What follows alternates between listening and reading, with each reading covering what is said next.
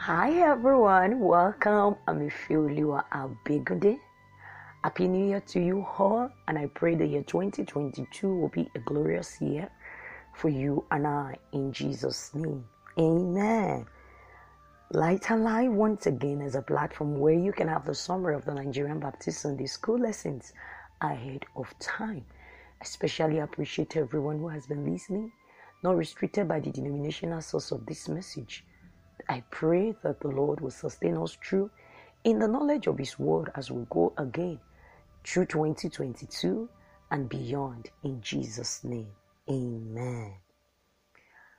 Our theme for January is the source of justice.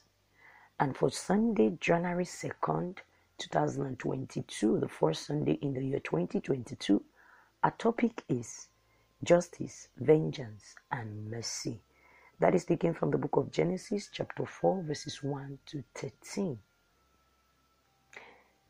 No longer is it again saying when people have been rewarded, recommended for an act of good deeds. And it is never strange also to know that people most times receive punishment and consequences of their evil deeds. People who don't do what is right also get punished and get to receive the consequences of it. And this is what is leading us also to the lesson of today between the two brothers, those two brothers, the first two brother, brothers in the Bible, Cain and Abel, whom decides to do their, their things and saying doing their things I mean both engage in deeds and of which one was recommended as right and the other was not right. And this actually leads to something more as an action from one onto the other. And that is why this lesson is bringing to us a focal point of the danger of anger and envy. We want to check out what could lead more from being angry, what more could be propelled out of one, what could be a result of anger and uh, envy when not controlled. And this becomes a concern to you and I today onto what the Lord needs right from us to do. And I pray as we go on in the lesson, the Lord bless us in Jesus' name. Let us pray. Father, our Lord, we bless you for a privilege to come before you to learn. Thank you, glorious God, because always you have been everything that we need. Thank you again because your word will bless us, your word will liberate us, and will leave us unpleasing unto you always.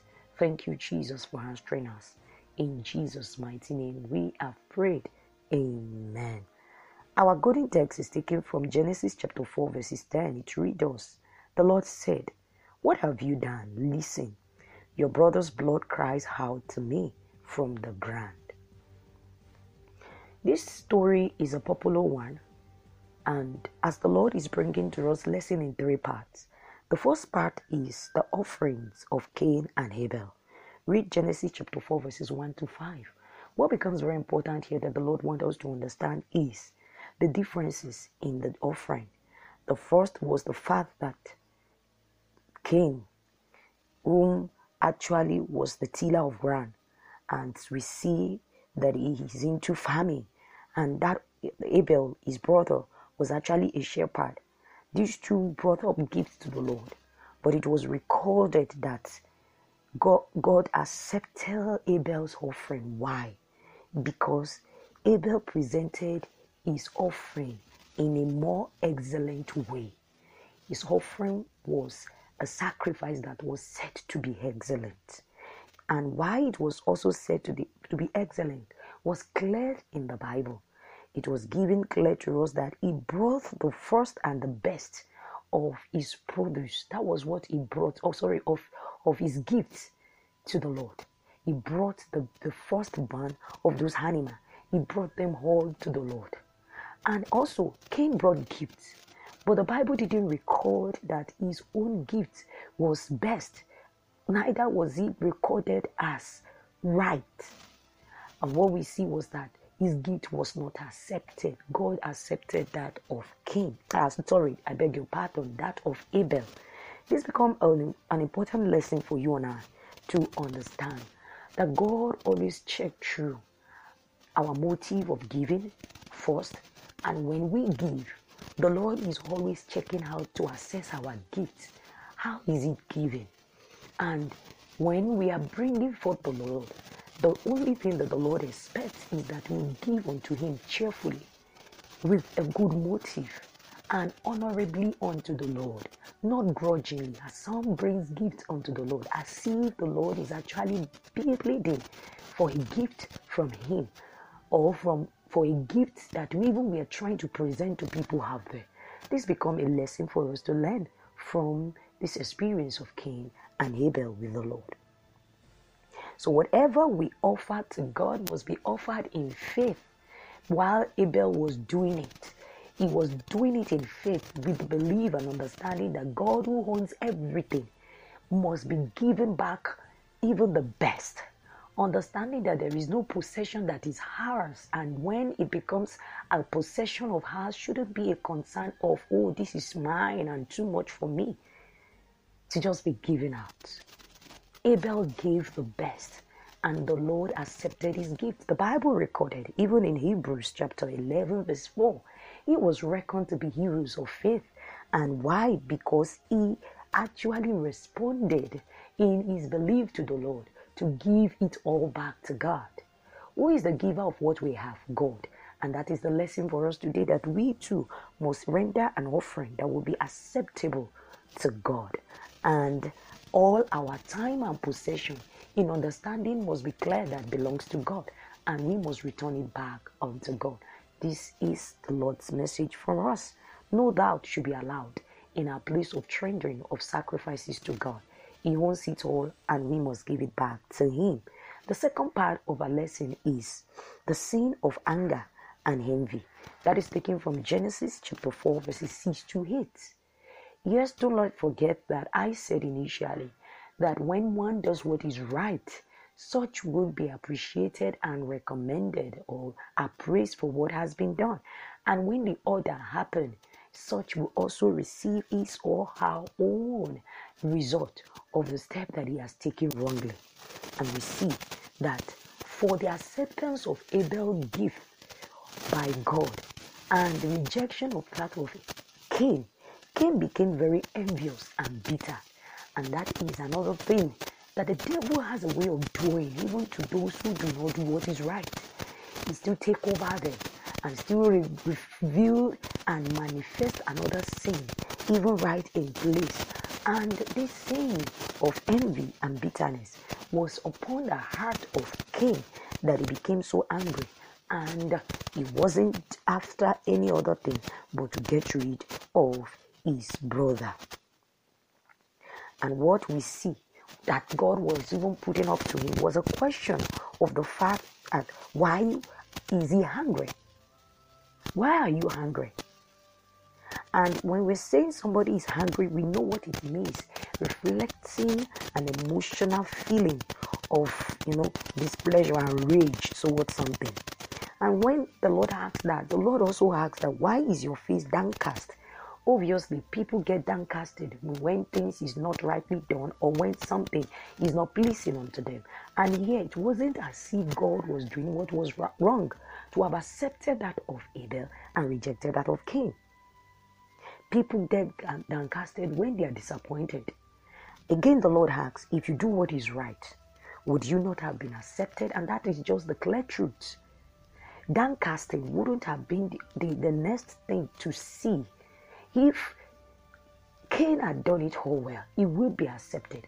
And this is the clear message of God to us also from here that when we do what is right, we will receive the result of it rightly. But when we do what is wrong, we should also expect that the same way we have done is also must be the expectation we would be looking out for. The sin of hunger and envy. And what we see is that even while Cain didn't do what was right, he was still not controlled in himself to have been able to make a U turn of his action to do what was right. And instead, he was embittered, and his embittered heart led him more to evil and to wickedness against his brother. Are you also raged in one way or the other today? Are you embittered towards something? The Lord's expectation is that you get rid of that. As the Lord also was able to make clear to him that it is not right that he could not control it. And when we check through today that the result of hunger is so is so dead, is, is so terrible that one cannot even know what becomes the hafamat. Anger could make could lead to malice. Anger most times leads to separation that we can just destroy things around us, restrain relationship. These are result of anger. Anger leads to fight and finally murder, just as we see in the case of Cain. But the Lord expects that we take a control over ourselves. And that is why the message is coming today that we must not allow anger. We must not allow envy. When we cannot control ourselves to that which we are unable to control ourselves, we fall victim of it. Self control is key. When we allow the Spirit of God in us to dwell more in us and control, then we will not gratify the desires of the flesh. I pray that the Lord will help us. And how best can we overcome anger?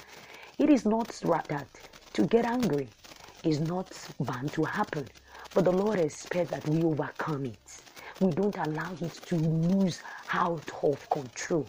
And also, the Lord expects that even when we have overcome with the spirit of anger and hatred, we pray to God for grace to be able to get rid of it. And I pray that we will not fall into the temptation of anger that will make us kick against the will of God in Jesus' name. Amen. The last part of our lesson says punishment for sin, and that is taken in taken from Genesis chapter 4, verses 9 to 13. I love that we read. For every action that man put up, there is always a reaction. Cain, when he was doing what he did, maybe didn't have a thought around the consequences. But there is a reaction that comes from God.